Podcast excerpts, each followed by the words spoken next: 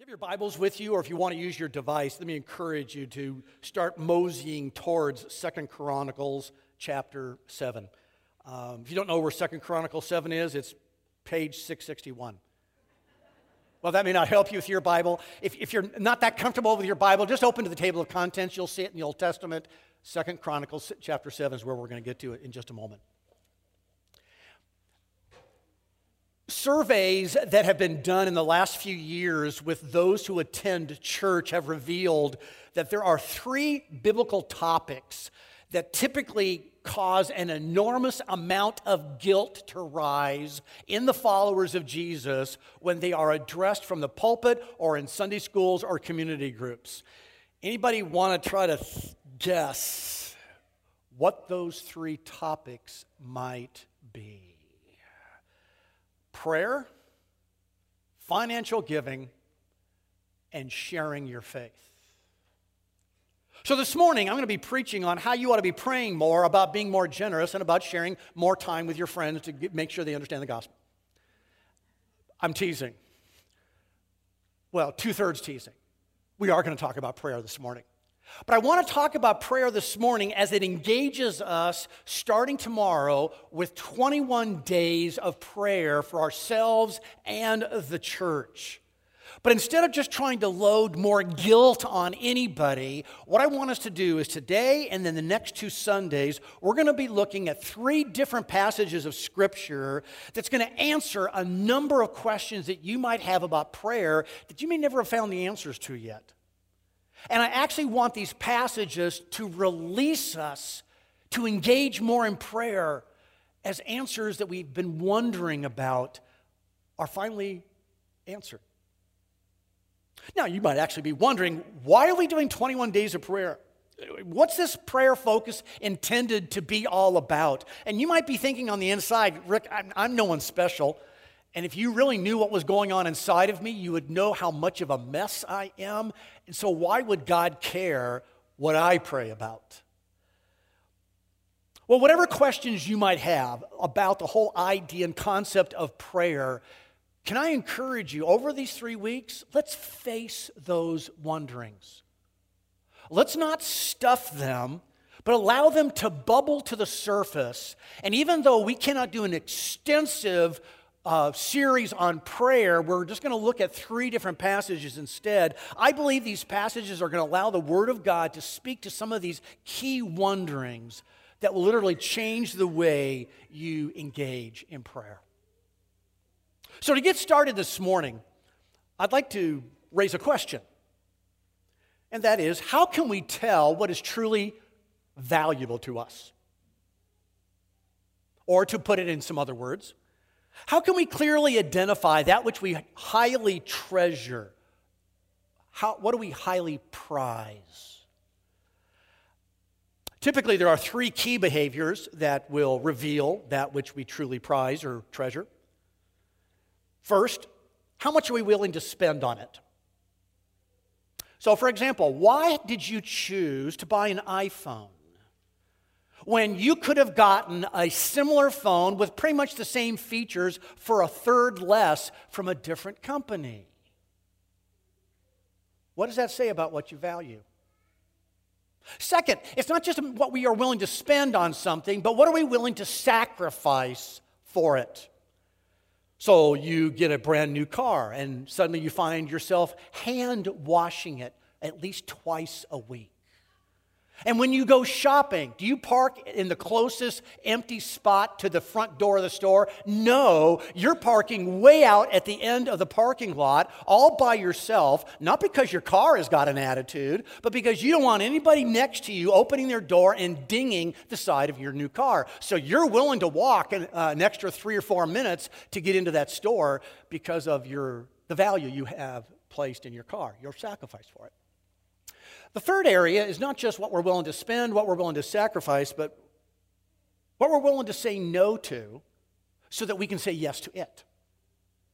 So, for those of us here this morning that are wearing wedding rings, there was a time, there was a day when you said yes to your spouse.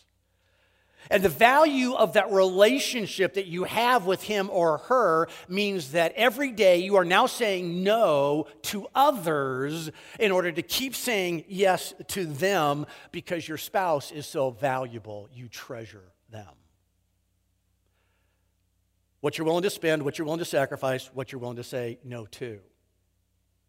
So if we consider something to be cheap, you know, it, then, then it's, it's easily trashed. It doesn't get our attention. We don't really give it all that much thought. If it's not valued, we will not sacrifice for it. So keep that in mind as, as we turn in our Bibles to Second Chronicles chapter 7. As you're headed there, if you're not already there, let me give you a little bit of background as we come to this little paragraph that we're going to examine this morning. We're entering into a place in the Old Testament history where, from at least a human perspective, this is the pinnacle of the Old Testament monarchy in Israel. In other words, David has died. The crown has been passed on to Solomon, his son. And if there's any wondering how the succession plan is going to work out, everyone is quickly put at ease because national prosperity and success is the order of the day. Good news dominates the newspapers every morning. And for 20 years, King Solomon's leadership has provided a climate where things literally every year got getting better and better and better. There's peace. The building projects are strengthening the nation's infrastructure. There's a genuine, genuinely, or generally, there's a pretty high level uh, of spiritual commitment in the nation. People see dramatic signs of God's work. If you're here in Second Chronicles 7, look at verse 1.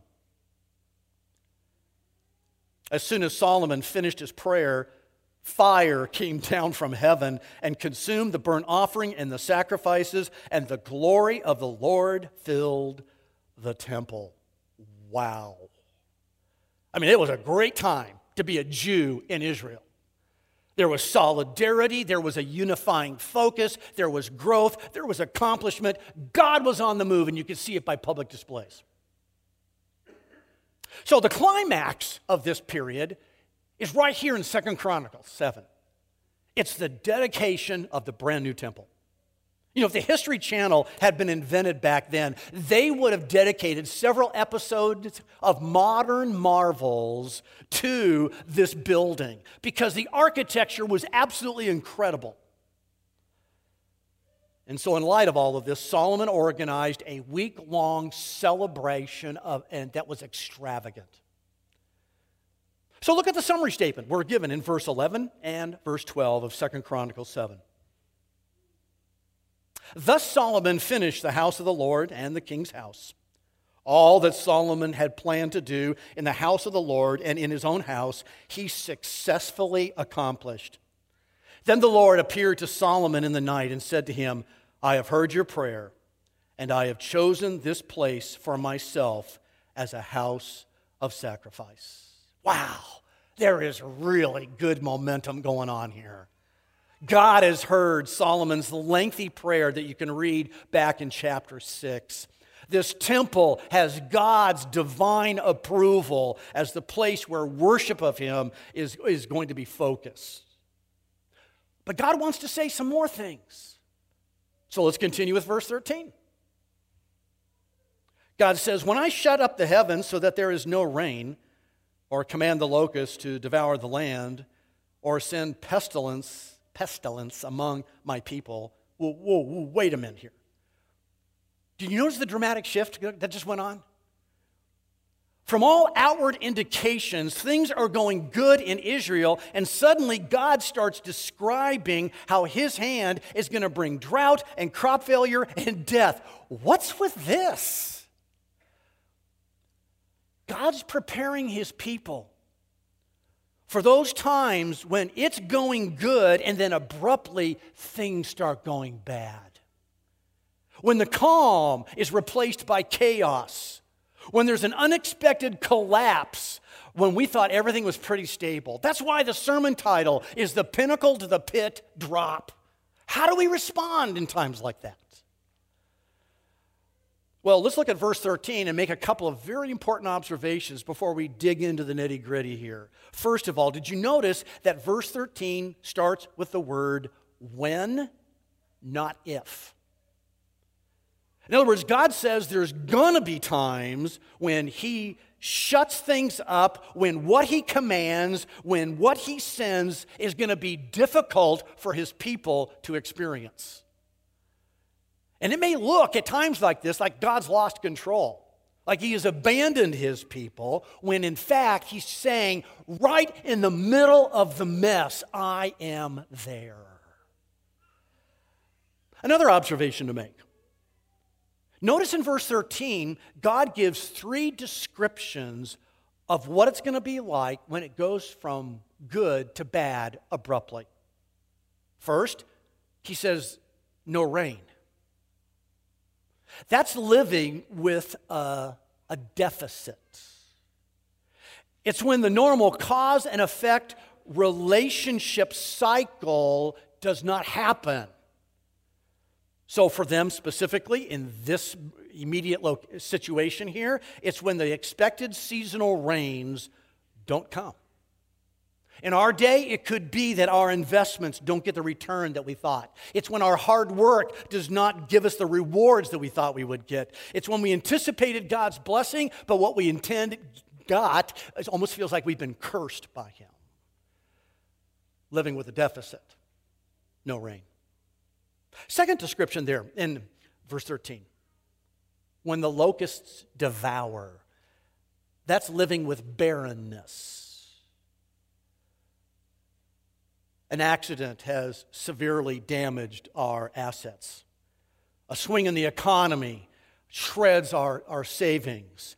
That guy ran the red light and T boned me, and now I can't even get to work. Barrenness. Or third, pestilence that kills. That's living with grief. An unexpected death has occurred. I mean, they went into the hospital on Friday, they were gone by Sunday. Or it may not even be a physical thing as much as maybe it was a relationship you have with somebody else, and because of a difference of opinion, that relationship has abruptly died.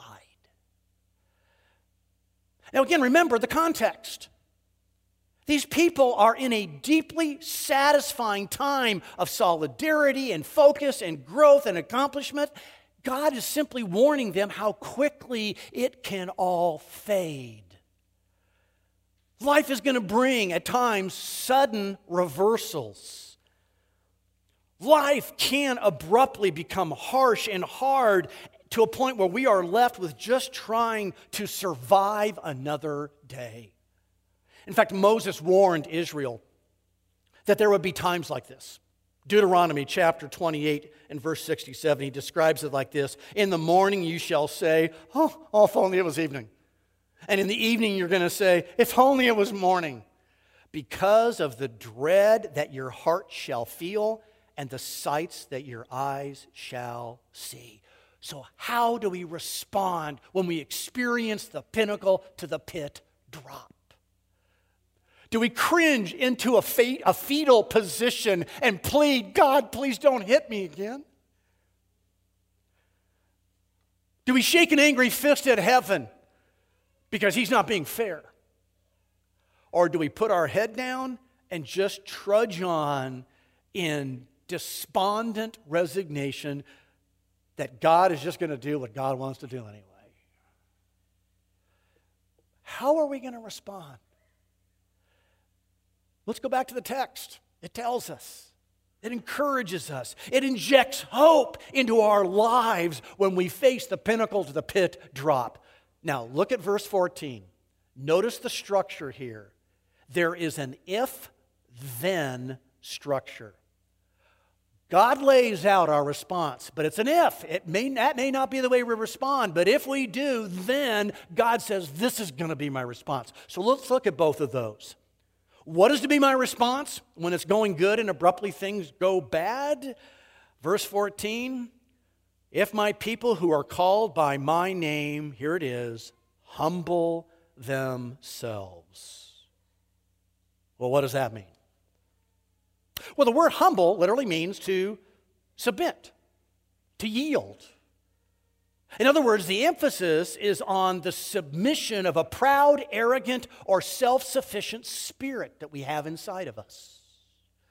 Now, let's correct some skewed thinking. Humility, when it's used like this, is not denying the giftedness or abilities that you have been given. That's not humility, that's just denial. Nor is humility characterizing myself as a despised worm. Folks, that's shame, but that's not humility. Rather, humility, as I mentioned a minute ago, is rejecting this self sufficient, independent mindset and lifestyle. So it's literally a surrendering, it's a releasing of the control over my life. Lucy and I have some friends back in Colorado, Dennis and Linda, and one night when we were having dinner with them, they were telling us about uh, their wedding and the start of their honeymoon. Um, so, the very first morning after the wedding, they were in the car trying to get out of downtown Dayton, Ohio, and get on the interstate so they could head to Florida. And Linda was driving. And according to Dennis, according to Dennis, I hope you hear this Linda was not making the right turn or the correct turn to get on the fastest route to the interstate. So, as a any loving husband would do, he reached out and grabbed the steering wheel. they just about got divorced on their first day of being married. Um, you know, the Bible is full of stories where God comes to men and women and asks them, Take your hands off the wheel. Trust me. Watch where I can lead. Watch where I will take this. But here's the problem. When we go from a pinnacle to a pit kind of a drop, when it goes from calm to chaos, any way you want to describe it, what's our natural tendency? We want to hang on to the wheel all the more because I know what's best. I know what's best for my kids. I know what's best in the use of my gifts. I know what's best in the pursuit of, of my occupation or career. I know what's best in, in my marriage or in being single. I know what's best. And yet we're being told here in Second Chronicles 7 at that very moment when things go from good, being very good, to abruptly being very bad, don't give in to temptation. Release your grip on the wheel in humility. Even if you don't understand what happened, even if you don't understand why it happened, trust that your Heavenly Father's hands have got it. And relinquish the need to be in control. Now, to help us practically understand what humbling ourselves looks like, we are given three concrete expressions of humility here in the text. Notice how verse 14 describes them, and, and by the way, they're linked together like train cars behind the engine. You have one, and it helps with the second, and then the first and the second will help you because they're linked to the third. Watch. First. So we're to humble ourselves and what? and pray. Literally, talk to your heavenly Father, ask Him for what you need, be interceding on behalf of, of other people. When it's going good and things abruptly go bad, it is a call for us to begin to pray. And go ahead, by the way, express your puzzling questions. God can handle it when you say, Why me? Why this? Why now? Be honest about how much it hurts. Tell them where your pain level is with all of this. Let them know your struggles. Be open about your temptations that you're facing in all of this. Pray. It's the first step in what humbling looks like. And that initial act spills then into the second one. Notice pray and seek my face. So if you combine those t- together, seeking my face then and prayer, it means that you there is an intensely personal conversation going on because we're seeking his face. We're just not throwing words at the ceiling. This is about a relationship that we are engaged in. So which means prayer is not a formula. If I pray this, A, and I pray B, I will get C. Nope, it doesn't work that way. And neither is prayer a magical spell to invoke. As if I use the right words, the right vocabulary, then poof, it will unleash divine power. No, that's not it either. Seek my face. Pursue this face to face relationship. Now, I realize in a COVID type of a pandemic issue, we've got masks on, and that becomes strange and hard. But think back to before uh, the last 15 months. Um, when you get close to someone, you can see their face. When you're close to someone like that, you have their attention. And God says, Draw near to me. I love reading in the Psalms, and I am constantly reminded of Psalm 27 8. When you said, Seek my face, my heart said to you, Your face, O Lord, I shall seek. Pray. Seek his face. Again, remember the linkage, though. Third, and turn from my wicked ways turning from your wicked ways, I recognize there's divine accountability.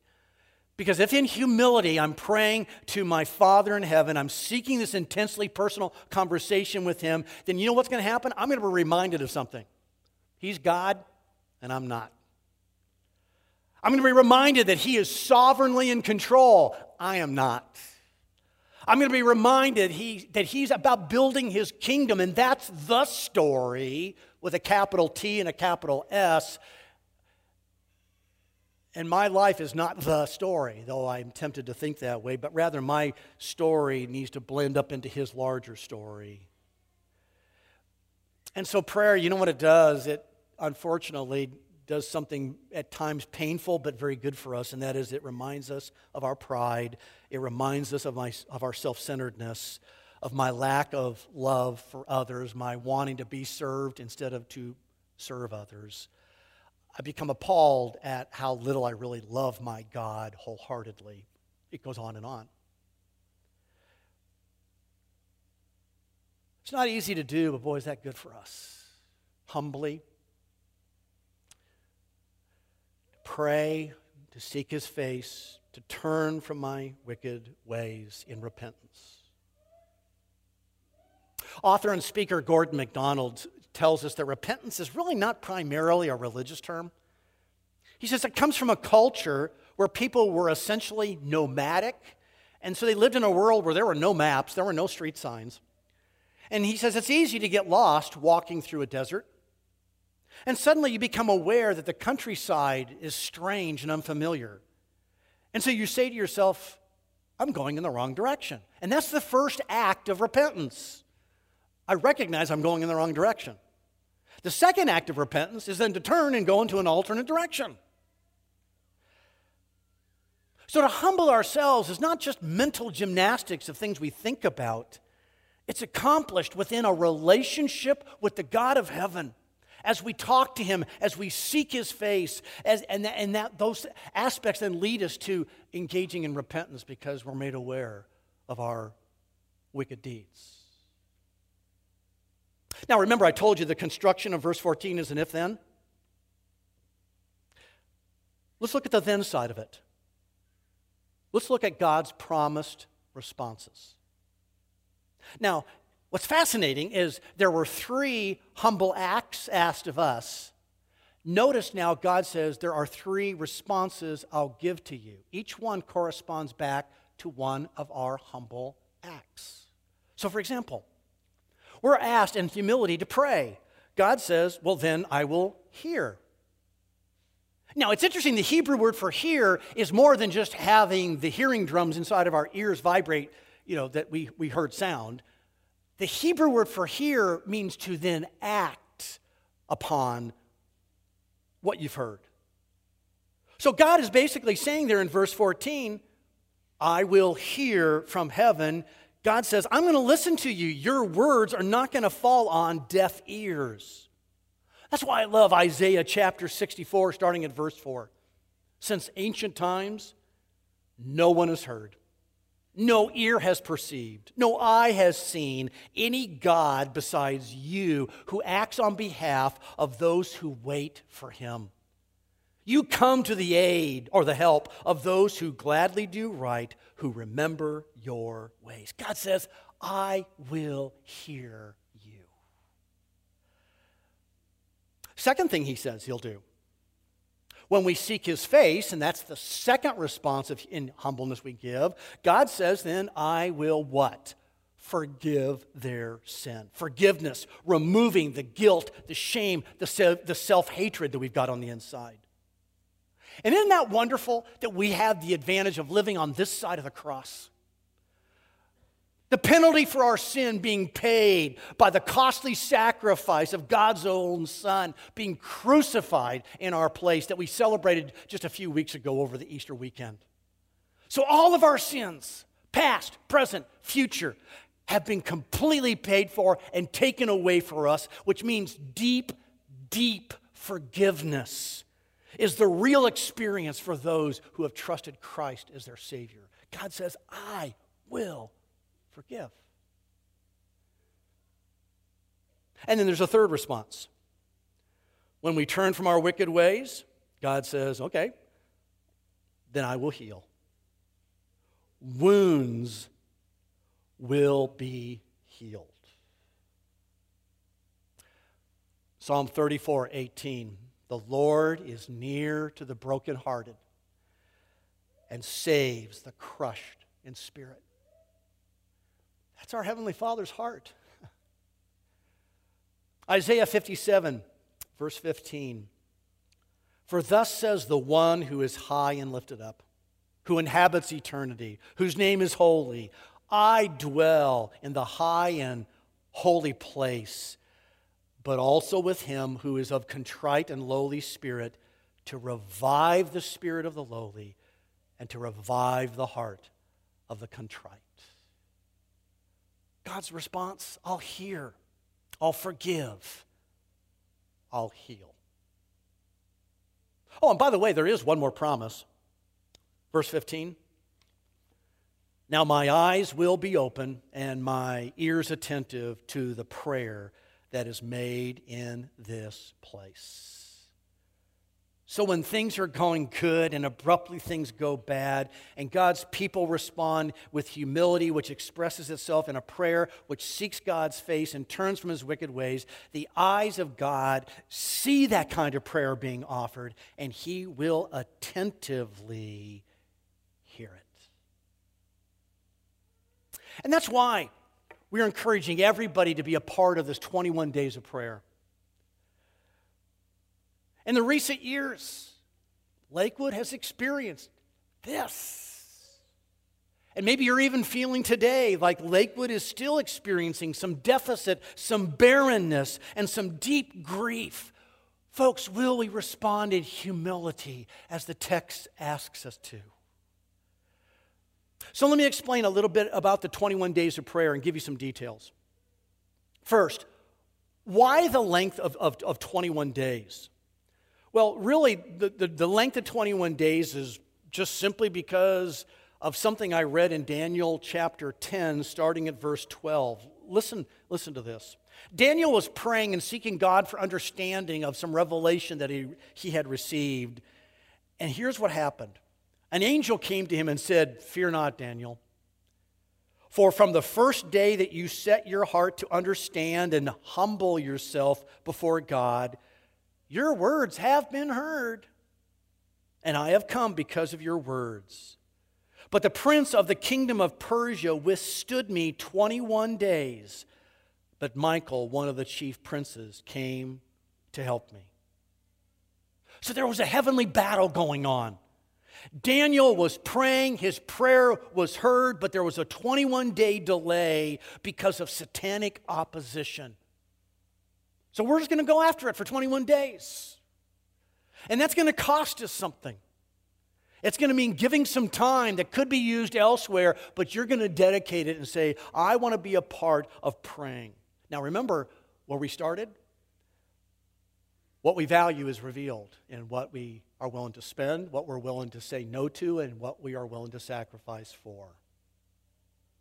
21 days. Starts tomorrow. How's it going to be structured?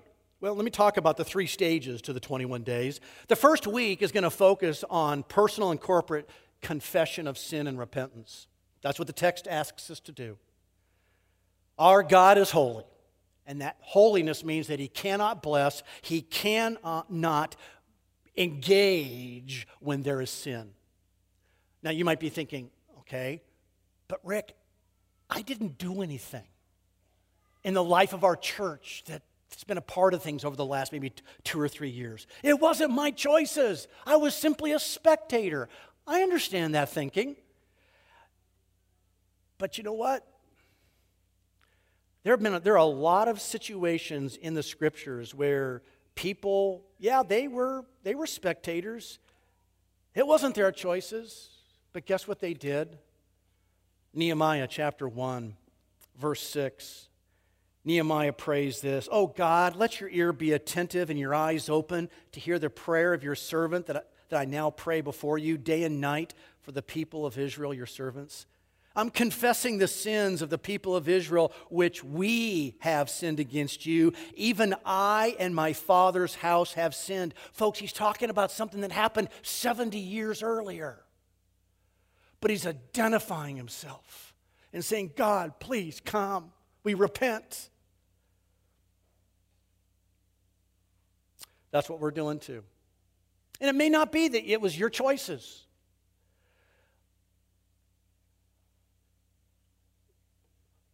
But what about your responses to the choices that were made? Ooh. Were there some sinful expressions that came out of you motivated by your pain, your grief, your disappointment, your anger? So, part of this first week is going to be corporately going before God and saying, God, we repent. God, we, we want to know are there any strongholds? And a stronghold is a pattern of sin that's not been identified and has not been addressed and dealt with. Lord, are there any strongholds that, Lord, you need to come and break? So, at every level, whether it's personal, whether it is corporate, in the first week, starting tomorrow, we're going to say, God, please come and purify us. Please make us aware of any sin. Make me aware of any sin, and I'll identify it and I'll confess it and I'll repent. Lord, just speak to my heart. That's the first week. May not be easy for some of us. Let's go there together, though. Then in the second week, we'll shift. We're going to shift to focus on our love relationship with God and each other. Really praying through specifically about the great commandment as expressed in Mark 12, where Jesus says, You shall love the Lord your God with all your heart, with all your soul, with all your mind, and all your strength. And the second is this you shall love your neighbor as yourself. That's where we're going to go in the second week, praying that God would make that real in us and among us. And then the third week, we'll shift again. The third week, we'll shift then to what's next for us. We're going to be asking God to move in our midst now to prepare us for what He has in mind that is yet ahead. But we need to be ready for it, even though we don't know what's necessarily coming ahead. So let me give you a couple practical suggestions to keep in mind. These are just suggestions. Um, I would suggest that you get out your calendar or your device this afternoon and figure out when you can be praying and being a part of the 21 days of prayer the same time every day just block it in, lock it in there, and say, This is when I'm going to do it every day. Morning, noon, night, doesn't matter, but when. Second, give yourself plenty of time. In other words, don't rush this. There's going to be a prayer guide that you can get out at the table as you leave that will help you start tomorrow uh, with all of this. Or if you forget it today, you can go to our website. Uh, it's in the bulletin about where you can go find it electronically and download it. But don't rush the time. Um, don't, don't, don't put something at the back end that you're going to have to get to real quickly. Give yourself time. Third, find a quiet place to be by yourself to pray. In other words, leave your cell phone, your computer, your tablet, walk away from those. Just have maybe your Bible and the prayer guide. Or you may want to, and this is another suggestion, you may want to journal the journey of these 21 days. Maybe you want to get a special notebook or a special pad of paper and, and write down the things that you believe God's talking to you about and engage with Him about. Which leads to the last suggestion I would have, and that is make sure you're taking time to be silent as you pray. To say, Lord, speak to me. Is there anything you want to say? Um, God does want to meet with you, and there is something He wants to speak to your heart about. I mean, after all, in John chapter 10, over and over again, Jesus said, My sheep hear my voice. Or in speaking about the ministry of the Holy Spirit in John chapter 16, starting at verse 12, Jesus says, I still have many things to say to you, but you can't bear it now. But when the Spirit of truth comes, He'll guide you into all the truth, for He will not speak of His own authority, but whatever He hears, He will speak and He will declare to you the things that are to come. So listen for Him.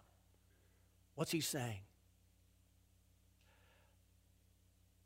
There will be times when it's going good and abruptly things go bad.